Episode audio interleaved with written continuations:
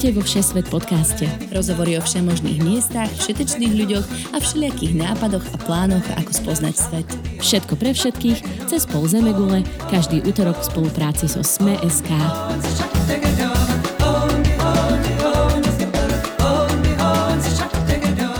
Krásny útorok, milí poslucháči. Vítajte v našom malom interkontinentálnom štúdiu, kde sa každý týždeň rozprávame o cestovaní rôznymi spôsobmi či živote za hranicami Slovenska. Moje meno je Tina Hamárová. Ja som Nadia Hubočan a dnes sa vyberieme do Južnej Ameriky, kde som strávila Vianoce s manželom Tomášom. Budeme sa rozprávať o meste, ktoré sme sa zamilovali a ktoré ponúka hory, vinice, historické koloniálne stavby, ale aj moderné mrakodrapy. Santiago de Chile.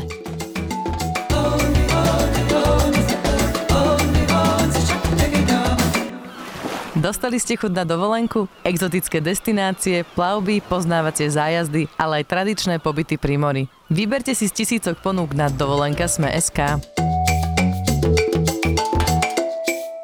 Naďka. Ahoj Tinka. Pozdravujem ťa cez 17 časových pásiem, ako vždy. Hej, dneska takto vo dvojke skromne. Ale už sme si dávno nedali takúto našu súkromnú jazdu, nie? Nedali, nedali, už sa na to celkom teším. To keby naši noví poslucháči vedeli, tak my sme takto kedysi nahrávali stále, že iba my dve. Naposledy sme sa spolu rozprávali o vašom lyžovaní v Kanade a živote v Kanade, tak teraz prejdeme do teplejších krajín možno trochu, rozhodne asi teplejších ako Kanada a budeme sa baviť o vašej vianočnej ceste do Južnej Ameriky, lebo vy ste tam vlastne tento rok na Vianoce boli, hej? My sme mali taký zvyk chodiť každé Vianoce do Európy a tento rok sme tento zvyk trošku obmenili a namiesto toho, aby sme boli doma, tak sme sa vybrali niekam inam a v Južnej Amerike ani jeden z nás ešte nebol. A nejakou takou zhodou okolností, dobrých náhod, leteniek a sme sa ocitli v Čile, ktoré normálne nie je zase až tak teplá krajina, dokonca má ľadovce a Patagónia vie byť pomerne drsná a je až podobná Kanade, ale my sme teda mali šťastie, išli sme tam cez Vianoce, kedy prejavmo v Santiago, kde sme boli leto, slniečko, 30 stupňov a stromčeky sú zasnežené maximálne tak umelým snehom. Poslucháči, cestovatelia, ak vás Všesvet podcast oslovil, nezabudnite nás odoberať na Apple Podcasts, Spotify, Google Podcasts či iných podcastových aplikáciách. Nájdete tam aj všetky epizódy z prvej série a keď budete pri odberoch, potešte nás tiež 5 hviezdičkovým hodnotením. Na základe vašich hodnotení totiž robia podcastové aplikácie reklamu a my sa zobrazíme viacerým ľuďom. Za vašu podporu vám samozrejme ďakujeme. Ak máte akékoľvek otázky, píšte nám na facebookovej stránke Všesvet podcast alebo na všesvetpodcast zavináč gmail.com. Diskutovať s nami a ostatnými fanúšikmi podcastov môžete aj vo facebookovej skupine Podcastový klub denníka Sme. Všetky diely podcastu, ako aj odkazy na informácie, o ktorých hovoríme, nájdete aj na adrese sme.sk lomka všesvet tuto som trošku zmetená, lebo teda volá sa to Santiago samozrejme, ale veľakrát som to našla ako Santiago de Chile, je to celé, celá štvrť, je to celá nejaká provincia, tak ako sa to volá oficiálne? Je to Santiago, ale Santiago je strašne veľa, tak napríklad na Slovensku a to ľudia poznajú ako Santiago de Chile. No v každom prípade teda Dosť z toho dáva zmysel, že je to hlavné mesto Chile a je to jedno z najväčších miest v Amerike vôbec. A čo sa ale mne najviac páči, na tomto meste, aspoň z fotiek, nebola som osobne, z každého kúta mesta by malo byť vidieť Andy, to pohorie. Je to, je to pravda? Hej, v podstate je to tak. Vždycky, keď nemáš nejakú vysokú budovu okolo seba, ale nie, lebo nie si zrovna v úzkej uličke, tak vidíš kopce. Uh-huh. A z jednej strany sú teda Andy, z druhej strany je, je pohorie, ktoré oddeluje more a Santiago a tu Central Valley oni to volajú, takže nejakú, nejaké centrálne údolie. A plus sú tam ešte kopčeky na okolo, takže v podstate celé Santiago leží v takej diere uh-huh. a má to výhody tým, že je tam krásny výhľad. Nevýhody sú také, že v tejto diere sa zhromažďuje veľa smogu. Hej, čítala som, že práve táto blízkosť hôr a celé toto údolie vlastne spôsobuje veľké znečistenie vzduchu a vôbec, že je tam nejaký taký akože problém so smogom. My sme mali šťastie, pretože je to aj pomerne sezónne, to kedy sa tam zdržiava smog, plus požiare sú veľký faktor, ktorý pri prináša znečistenie vzduchu. Počuli sme, že vlastne sa vzduch zhoršuje koncom januára, takže my sme mali naozaj šťastie a väčšinou bol krásny výhľad na hory alebo aj do okolia. A aká je tam teda vlastne klíma? Možno si to ľudia neuvedomujú, ale vlastne ako tu v Austrálii leto a zima je tam naopak. E, čiže vy ste mali tiež na leto. Hej, je veľmi príjemná priamo v Santiagu. Povedala by som, že také slovenské príjemné leto, 30 čo prichádzajúc z Kanady sme ocenili a nebola tam príliš veľká vlhkosť ani príliš veľké sucho, tak tak akurát by som povedala. Aha. Ešte možno by som sa opýtala k tej vianočnej atmosfére, keď si tam boli cez Vianoce, už si spomínala, že tam boli nejaké akože umelo zasnežené stromčeky, ale bolo to tam cítiť, akože dávajú si nejako prehnanie pozor na výzdobu a tak? A tak boli tam nejaké fejkové stromčeky, celkom vtipne vyzerali tie hličnany plastové, mali a celkom zaujímavý trend, že ich no, vianočné ozdoby boli väčšinou nafukovacie, normálne nafukovačky. To ma bavilo. A zo pár domov malo možno nejakého Santu, nejaký pokus o vianočnú výzdobu vonku, ale viac menej je to pre nich sviatok, ale čo si viacej uctievajú alebo čo je tam väčšia party a oslava je Nový rok rozhodne. Čiže ďaleko pod štandardy New Yorku, kde ste vlastne tiež boli tak vo vianočnom období už raz, že? Áno, áno, to New York asi neprekoná nič zatiaľ z toho, čo som videla vo vianočnej výzdobe. Dobre, poďme sa prejsť po meste. A existuje v Santiago niečo, čo musím vidieť, že taká top pamiatka, ktorá vlastne charakterizuje Santiago? Myslím si, že sú dve. Jednou z nich je tržnica a druhý je cintorín. Mm-hmm. Tržnica sa volá Mercado Central a potom je tam ešte tržnica Vega. Je to teda taká spleť tržnic, ktoré sú extrémne živé a máš separátnu budovu v podstate na každý produkt, ktorý si vieš vymyslieť. Aha. Takže máš separátnu budovu na ryby, separátnu budovu na meso, na zeleninu, potom dokonca na kvety. No to je vlastne košer. Hej, hej. Ale má hroznú atmosféru, je to strašne živé, veľa ľudí tam chodí a všetci majú so sebou, také jak na Slovensku babky si vozia tie vozíky za sebou, vieš? No, také na dvoch hej. kolečkách, tak to tam má každý, a kopeckrát aj dve, aj tri a vezú to za sebou a predierajú sa tými uličkami v tržnici a teraz sa tam vykrikujú a dávajú ti ochutnávať veci. Vynikajúce to bolo. Druhá taká zaujímavá pamiatka je najväčší cintorín. Tento cintorín je niečo, čo som v živote nevidela. Mm-hmm. Miestni, ktorí v Santiagu pomreli a neviem, či nevedeli, eh, čo so svojím majetkom, alebo či je to tradícia, natoľko nie som historicky zdatná, ale začali si budovať obrovitánske hrobky. Ale hrobky také, že v štýle Normálne solidnej zmenšeniny Panteónu, do ktorej by sa zmestilo tak 50 ľudí v kľude. A to nie, že by tam bolo akože 5, 6, ale na každom kroku. A v každá jedna budova, takáto obrovitánska je ako rodinná hrobka a vyzerá ako mini chrám a sú v úplne všetkých štýloch, ktoré si môžeš predstaviť. Sú tam gotické, renesančné chrámy, antické chrámy, dokonca egyptské so sfingami vpredu. Potom... Takže malé Las Vegas vlastne. Hej, ale celé je to cintorín, je to krásne so stromami vyrastenými, potom sú tam moderné stavby v štýle nejakom maorskom, takže tam majú dokonca ako takú jazierkovú plochu a celé je to mramorové. To musí byť strašne obrovské. Je to obrovské. My sme tam kráčali povedzme hodinu a videli sme tak, ja neviem, ani nie štvrtinu, naozaj málo. Uh-huh. Keby si sa tam chcela prechádzať, keby ťa teda toľko bavili hrobky, tak kľudne tam ten deň môžeš stráviť. My sme teda mali aj iné preferencie, musím sa priznať. Ináč, ja sa musím priznať, ja mám neuveriteľnú úchylku na cintoríny a chodím vždy na všetkých výletoch na cintoríny.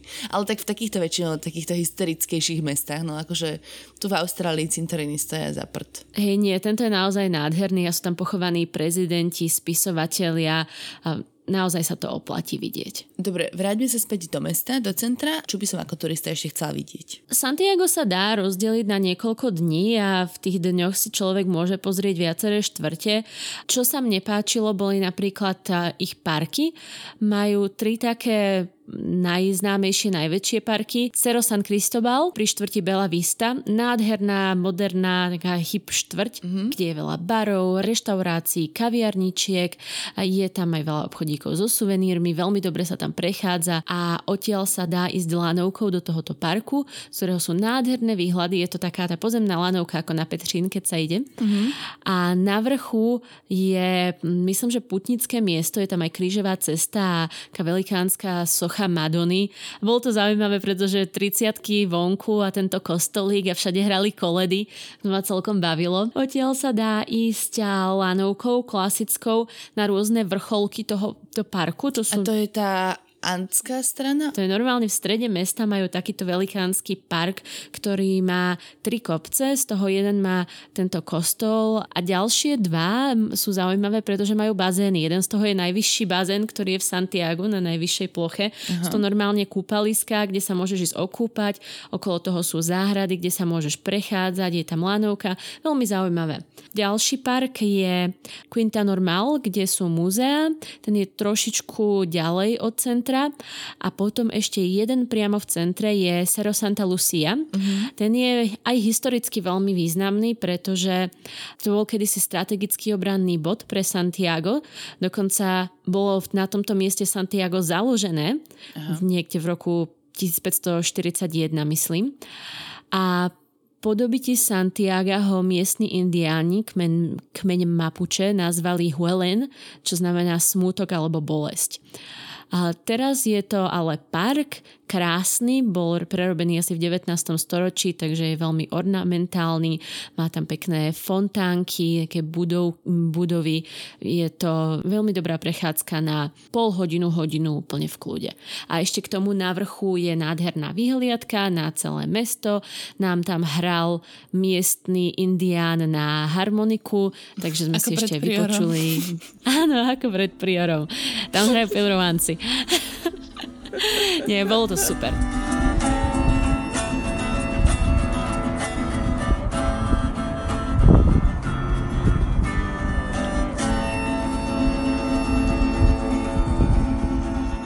Viem si predsa aj tá atmosféra musela byť krásna. Predsa len taký park giel barcelonský, niečo v tomto duchu. Vieš čo, áno, ale asi um, štvrtina veľkosti. Uh-huh. Spomenula si už, uh, teda, že Santiago bolo založené v tom 1540. Takže to znamená, že samozrejme prešlo si tým svojim kolonizačným obdobím.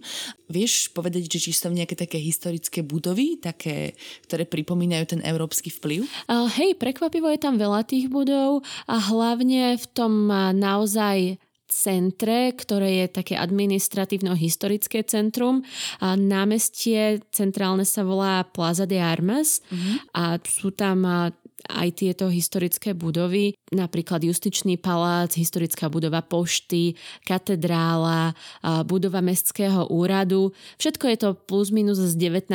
storočia, takže mm, sú dostatočne staré tie budovy, aby mali vliv koloniálny. Taký španielský pripomína to niečo na štýl Madridu, asi mm-hmm. by ste mhm. si to mohli predstaviť. Ale čo je pekné, tak to námestie má strašne veľa palm a zelene v sebe a také maličké chodničky. Nie je zase tak veľké a v strede má fontánu. A my sme tam boli cez tie Vianoce a v tej fontáne sa deti kúpali a naháňali a špliechali na seba vodu a tí dospelí tam okolo debatovali. Potom nejaký kňaz tam, alebo teda kňaz, um, ako sa volajú takí tí samozvaní ujovia, ktorí v strede námestie kričia, že máš veriť v Ježiša. Um, stražná väža. no tak Nie, taký... Mormoni, Book of Mormon. Neviem, tak taký ujo tam hlásal niečo v španielčine, bohužiaľ sme tomu nerozumeli, ale bolo to vynikajúce, veľmi pekná atmosféra. To mne prišlo zaujímavejšie ako tie samotné budovy. Mm-hmm. No a odtiaľ sú ešte rôzne ulice, v ktorých sú pekné reštaurácie, aj s rozumnými cenami, a také, že sa tam môžete naobedovať, je to veľmi rušné, tak veľa ľudí tam sa prechádza. Kwanzaa No a dostávame sa tak k prezidentskému palácu La Moneda, ktorý je obrovský. Aha. Dá sa do neho dostať na prehliadku, ale musí si ju človek zabukovať a musí tam doniesť pás na to, aby sa tam dostal. My sme teda nemali čas na to ísť tam. Namiesto toho sme aspoň išli do kultúrneho centra, ktoré je vybudované pod palácom mm-hmm. prezidentským a sú tam rôzne múzea, workshopy, obchodíky, kaviarnička. Takže toto, keď nestihnete palác, tak aspoň tam sa môžete pozrieť. A toto všetko, tieto budovy, ten justičný palác, hotel a prezidentský palác, tak to je v rámci nejakého takého historického centra? Že je to, že staré mesto v Santiago? Áno. Teraz skúsim prejsť do tých modernejších štvrtí, lebo na všetkých fotkách vidím vyleštené zrkadlové mrakodrapy. A tak to, je, to sa kde nachádza? Ako sa volá taká štvrť? Z tejto historickej štvrte sa dá práve cez tú Belu Vistu, ktorú som prespomínala, prejsť do Las Condes, čo je asi najmodernejšia a najbohatšia štvrť celého Santiaga a to je práve tá vyleštená s mrakodrapmi, pozametané ulice, drahé reštaurácie, veľa biznisu. Je to naozaj na úrovni akéhokoľvek európskeho alebo severoamerického mesta. Táto štvrť určite. Uh-huh. Vidíš, keď si tak akože naznačila, že pozametané ulice, tak to mesto sa ti zdalo čisté, upravené? Opäť veľmi pripomína Španielsko, takže ak si predstavíte, aká je plus minus čistota ulic v Barcelone, v Madride, tak niečo takého môžete očakávať aj tu. Samozrejme nehovoríme o nejakých rurálnych častiach alebo o predmestiach, ale hovoríme o tom meste ako v centre okolí univerzít, mm. kostolov alebo práve týchto biznisových štvrtí, ktoré sú teda úplne vyleštené. A jedna vec, ktorú som sa chcela ešte porozprávať. V roku 2010 zasiahlo Santiago veľmi silné zemetrasenie, ktoré vlastne zničilo niektoré z týchto historických budov. Tak je to tam vidieť? Je vidieť, že veľa vecí je nových, hlavne infraštruktúra. Mm-hmm. Veľmi dobre vybudované cesty, diálnice, koridory, metro, ale mesto sa naozaj veľmi dobre zotavuje, používajú japonské technológie proti zemetraseniam. Najmä na čom je to vidieť, tak je kvalita budov a stavieb, ktoré robia, pretože všetko musí byť vystúžené kameňom. To je veľmi zaujímavá vec, ktorú si môžete všimnúť. Mm-hmm, super. Vieš, či tam mávajú pravidelne také zemetrasenia, alebo toto bola akože nejaká zlá výnimka nešťastná. Áno, zemetrasenie mávajú veľmi často, dokonca aj keď sme tam boli my, tak bolo zemetrasenie. A toto o, zemetrasenie to bolo... bolo... Sedela som na záchode a vôbec nič som necítila. Takže také to bolo. Ale to... si si spomenala na túto situáciu. Lebo Tomáš ho zacítil, ten, nie ten záchod, ale to zemetrasenie. Okay. A, a potom mi to hovorila, vravím, neviem, ja som si spokojne sedela, bolo mi fajn. Ale bolo teda slabšie, myslím, že to bolo okolo 4 stupňov Richterovej škály a bolo, epicentrum bolo v horách, takže sme boli pomerne ďaleko od neho. Ale inak áno, napríklad v hoteli, keď sa ubytuješ, tak dostaneš e, dvoj až štvorstránkový manuál o tom, ako sa správať pri zemetraseniach, čo máš robiť a ako sa evakuuje, ako máš e, vyvesiť značku, keď to prežiješ a alebo tak. Oh. Je, to, je to niečo, čo si musíš uvedomovať, keď prídeš do Čile.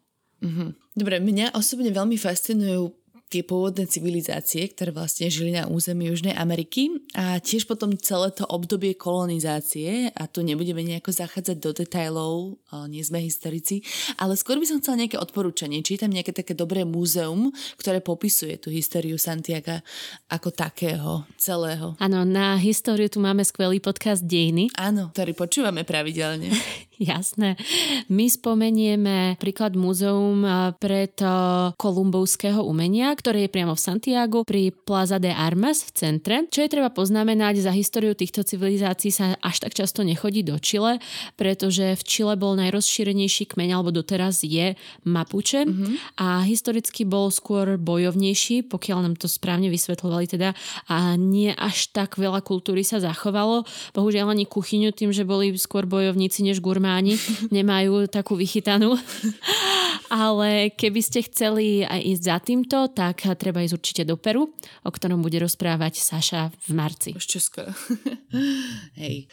Tak na kultúru tam boli iní ľudia. Um, napríklad známy politik a poet Pablo Neruda, ktorý je teda známa postavička zo Santiago.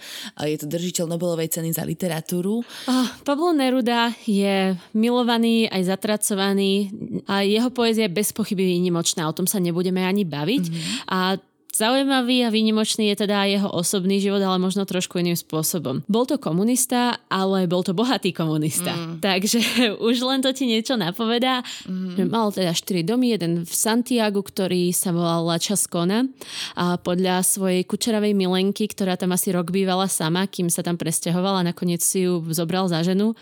A potom ďalší dom je napríklad vo Valparaíse, volá sa La Sebastiana. Obe sú múzea e, artefaktov, ktoré za život nazbieral. A čo sa týka toho, či a, bol človek, ktorý mal charakter alebo nebol, tak to nám napríklad rozprával náš tour guide na jednej z našich tur, ktorého sme nahrali a, a povedal nám k tomu toto. Well, Oženil sa s jedným dievčaťom, už si presne nepamätám, či bola z Norska alebo Dánska. Mali spolu dceru, ktorá mala ťažké postihnutie. A on v jednej svojej básni napísal – Videl som tu najškarečiu vec na svete. Bojím sa ju vidieť znova. Potom poslal túto ženu aj cerku späť domov do jej rodnej krajiny a nikdy im neposlal žiadne peniaze, nikdy ich nevidel znova. Ako by sa to celé ani nestalo. A to malé dievče zomrelo, keď malo 8 rokov. Ja nemám veľmi rád takýchto ľudí. I don't like people like that at all, no. Yeah. Sú nejaké ďalšie galérie, ktoré sa možno oplatí vidieť? Veľmi zaujímavé je Open Air Muzeum s modernými sochami. Toto muzeum bolo vybudované v rámci rekonštrukcie nábrežia mm-hmm. a aby ho vystúžili, tak spravili tento krásny park, v ktorom miestni a zahraniční umelci a umiestnili svoje sochy a určite sa to oplatí. Dobre, poďme trochu mimo Santiaga. A začala by som Andami, teda tie hory, ktoré sa tam týčia nad celým tým mestom. Viem sa tam dostať? Viem sa tam dostať relatívne jednoducho? Vieš sa tam dostať, či jednoducho to záleží od toho, ako, um, ako rada si požičiavaš auto. Mm-hmm. Dá sa tam dostať autobusom alebo autom, čo vieme. A autobusy chodia, sú pomerne fajn. Problém je, že väčšina tých autobusov chodí na trase Santiago-Mendoza, mm-hmm. alebo aspoň o tej trase my vieme. Mendoza je v Argentíne a táto trasa samozrejme zahrňuje prechod cez hranicu. Takže keď ideš tam a chceš ísť týmto klasickým medzimestským alebo medzi, uh, medzinárodným autobusom, tak áno, tak tam sa dostaneš a môžeš si pozrieť trošičku tých hôr naspäť, je to otázka, koľko budeš čakať, kým autobus prejde cez hranice. Mm-hmm. A nemusí to byť úplne na čas. Samozrejme môžeš prísť aj, môžeš aj prísť hranicu a môžeš sa ísť pozrieť až napríklad k Akonkague, čo je najvyššia hora na svete mimo Himaláji. Aha. Je to asi 4 hoďky autobusom alebo autom od Santiago. Je to na argentínskej strane. No ale zase je problém, že keď ideš naspäť, tak je otázka, koľko ti bude trvať tá cesta naspäť s prechodom cez hranicu a je otázka, či ti autobus pôjde na čas. Ale je to určite možné. Mm-hmm. Tá druhá možnosť je ísť autom.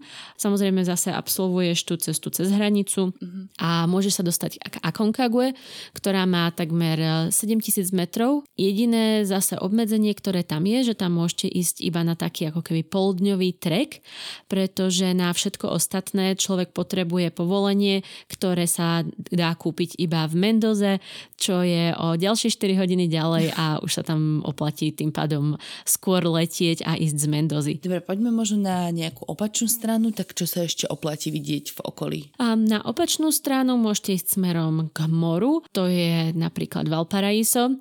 Je to nádherné, živé mesto plné schodov a grafitov a života, by som povedala. A ešte divých psov. A divých psov? Aj sme to nahrali, ako a sme si užívali obed a pri nás títo diví psi a svorne zavíjali.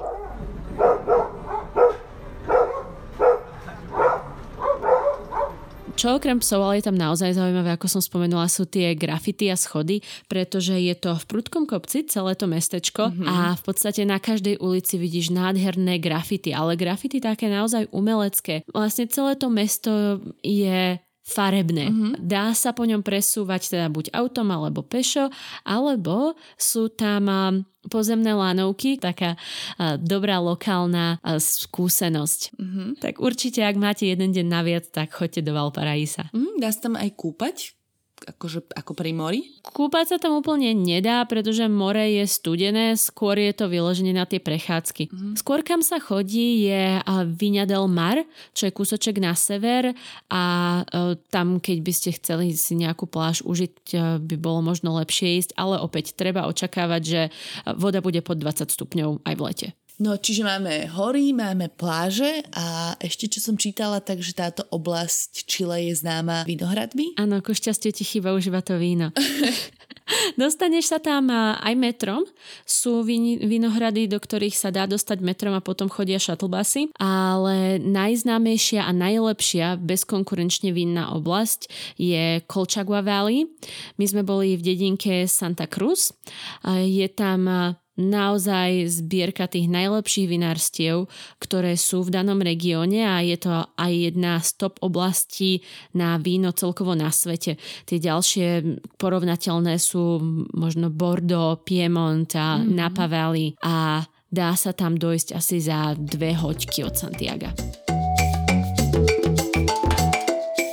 Poďme na praktické rady. Priletím na letisko Arturo Marino Benitez. Ako sa dostanem do mesta odtiaľ? Dostala by si sa teoreticky aj Uberom, ale musíš si dávať pozor, pretože klasický Uber nemôže ísť priamo na letisko, ale zaparkuje ti niekde mimo letiska a povie ti, že trikrát sa otoč na pete, chyť si a pra, ľavé ucho pravou rukou a nasleduj čiernu mačku a potom ma nájdeš, hej? Mm-hmm. Tak dávajte si pozor. Uber Black dojde na letisko, taxík dojde na letisko, sú tam nejaké shuttlebusy, ale klasický Uber je problém. Mm-hmm. Čiže aký je teda najlepší spôsob sa presúvania po meste? Po samotnom meste by som odporúčila metro.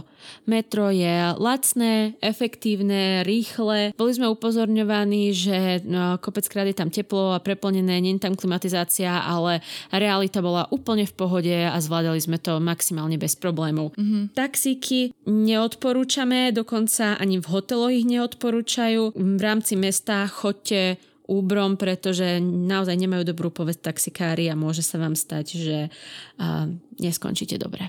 Tak, ošmeknú. Áno.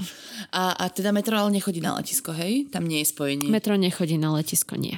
Aj napriek tomu, že Chile je taká vyspelejšia krajina oproti ostatným, tak stále predpokladám, že tam musíš hovoriť po španielsky z vašej skúsenosti. Áno, ja teda po španielsky hovorím asi tak, ako hovorím po polsky, a pretože viem po taliansky a nejak tak som si zapla apku Duolingo na 2-3 týždne. A... tak my keď hovoríme po rusky s východňarským prízvukom iba. Hej, presne tak, presne tak. Ale ku podivu naozaj sú k tebe ľudia milí, kopeckrát sa dohovoríš tam, kde by si sa inak nedohovorila. Napríklad náš kamarát mal skúsenosť e, veľmi nepríjemnú v nejakom nenajnovšom hoteli a boli na ňo nepríjemní, dokonca ho odmietli ubytovať, nevedeli po anglicky no. nič, takže španielčina určite pomôže. Tá bezpečnosť je tam možno na akej úrovni? Lebo stále kolujú také chýry, že Južná Amerika celkovo je nebezpečná. Tak Chile sa darí najviac zo všetkých štátov v Južnej Amerike a je to na tom vidieť a je to veľmi bezpečná krajina. Vôbec som nikdy nemala pocit, že by som bola ohrozená či už na ulici alebo v nejakom bare. Naozaj veľmi, veľmi som bola spokojná s úrovňou bezpečnosti. Myslím, že aktuálne je tá krajina tak rozvinutá, že naozaj ju môžeme považovať za v podstate prvý svet. Uh-huh. A ešte jedna vec, praktické peniaze, uh, ako je to s platbami kartou a či sú tam normálne dostupné bankomaty, či vieš vyberať bez bežných kariet. Áno, my sme vybrali, uh, nebol to vôbec problém. Čo bolo vynikajúce, mali ka- kartu na, metre, na metro, ktorá sa oplatila, dala sa kúpiť v automate. Myslím, že aj kartou sa dalo platiť a s tou sa to naozaj uh, s tou sa naozaj dalo dobre ušetriť, že ste si iba čip pípali. Mm-hmm. Ty si mala takú nepríjemnú skúsenosť, bohužiaľ, a, a to teda takú, že si tam vyskúšala aj čilskú zdravotnú starostlivosť. Tak na akej úrovni sú tam nemocnice? Áno, mňa Montezumová pomsta nechytila teda v Mexiku, ako je to klasické, ale v Čile. Mm. Sú tam dva systémy zdravotné, verejný a súkromný. Okolo verejnej nemocnice sme išli a asi by som ju nechcela zažiť. Horšie ako slovenské štandardy? To si píš. Fíha. Ako je to mesto rozvinuté vo všetkých ostatných častiach, tak z tých nemocnic som mala, alebo z tej nemocnice, ktorú sme videli, som mala naozaj veľmi nepríjemný pocit. Mm-hmm. Naopak, Súkromné nemocnice sú jedny z najmodernejších, čo som kedy videla. Či vybavenie, stavba, personál, Dokonca aj ceny tam boli rozumné, lebo sme to vlastne platili najprv v keši, až potom nám to um, prepláca poisťovňa. Mm-hmm. Takže ten ich súkromný sektor, pokiaľ máte zdravotné poistenie nejaké štandardné, tak by to mali preplácať. My sme si zavolali na doporučenie, do ktorej nemocnice máme ísť a absolútne sa s nami ani nebavili, že by to mala byť verejná. Hneď nás poslali na súkromnú a bolo to super. Čiže poistenie cestovné nezabudnite, keď sa niekam vyberiete na výlet. Oplatí sa. Hej. Dobre, jedlo. A vy ste absolvovali takú nejakú špeciálnu túr so šéf kuchárom, takže poprosím si detailný výklad a popis čilského jedla. Nech sa páči. Áno, čilské jedlo je kyselé, ale veselé. To znamená? To znamená, že do všetkého dávajú citrón, všetko je limetkové, všetko je nakyslalé, hlavne z tých takých vecí, ktoré radi jedia, napríklad ceviče. Mm, yeah. Je to veľmi populárne, hlavne z ich lokálnej ryby je rejneta a celkovo kvalitné ryby a morské plody. Napríklad uh, sibas, čo neviem ani ako sa po slovensky povie, ale čilský je vlastne ten najkvalitnejší, ktorý sa vyváža do všetkých uh, reštaurácií s myšelinovskými hviezdami, tak túto majú a je to čerstvé, môžeš si to kúpiť na tom trhu. Mm-hmm. No a čo sme my urobili je, že my sme si cez Airbnb Experiences kúpili gourmet tour. Ak si niekedy videla Anthonyho Bourdena, taký ten celebritný šéf kuchár, ktorý robil tour po mestách a vždycky tam mal nejakého kamaráta šéf kuchára, on ho previedol, išiel na trh, zoznámil ho s miestnymi predávačmi, tak presne to sme si absolvovali. Mm-hmm. Išli sme na ten trh a pozoznámoval nás s kamarátmi, ktorí predávali ryby, ukázal povedal nám, že ako sa tie ryby kupujú a čo musíš, na čo sa musíš pozerať, keď ich kupuješ takto na tom trhu. Potom nás zobral na trh s ovocím a zeleninou, navyberali sme úplne úžasné jahody a marhule obrovitánske, krásne, bazálku čerstvú, priamo vytrhnutú. No, nádherné ingrediencie, tak toto nás celé zobral, potom nás povozil po meste, dal nám takú túr a mm-hmm. nakoniec sme k tomuto šéf-kuchárovi, ktorý mimochodom mal jednu z top 20 reštaurácií v Santiago asi 10 rokov, mm. tak nás zobral k sebe domov, kde mal plne vybavenú profi kuchyňu a ukázal nám, ako sa tieto jedlá robia. Nice. Ukázal nám ceviče, ukázal nám potom také mušle plnené parmezánom pečené no. a ukázal nám aj jedno tradičné indiánske jedlo, ktoré jedia teda mapučovia. Bola to taká varená zelenina, zmiešaná s um, mesom mletým a na tom bolo vajíčko, vynikajúce, veľmi dobré jedlo, ktoré sa teda aj ľahko dá spraviť doma.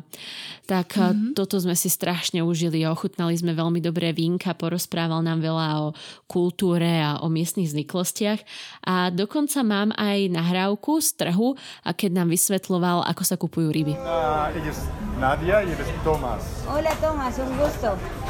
Quiero una ribita. Should smell okay.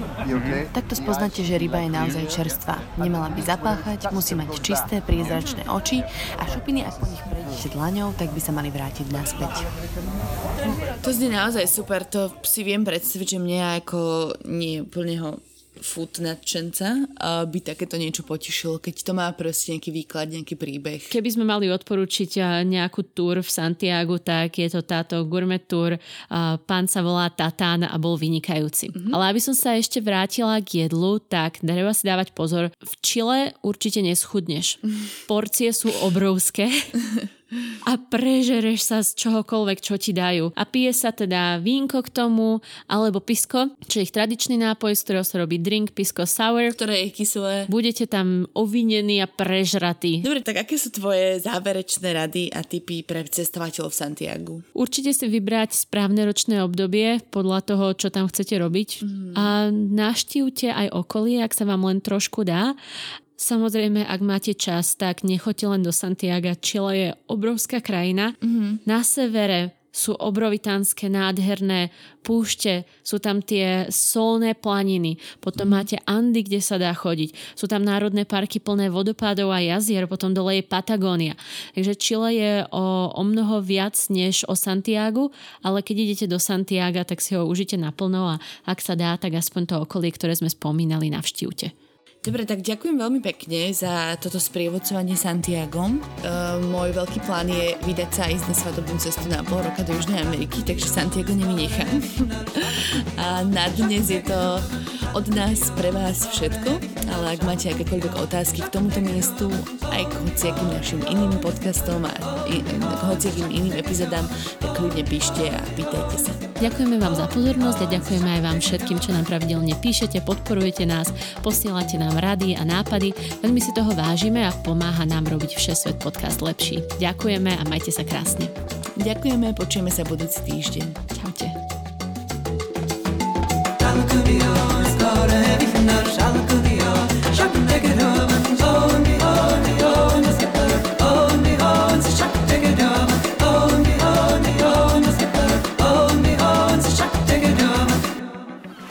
Nekonečný výber dovoleniek za konečné ceny a tento podcast vám priniesla dovolenka Sme SK.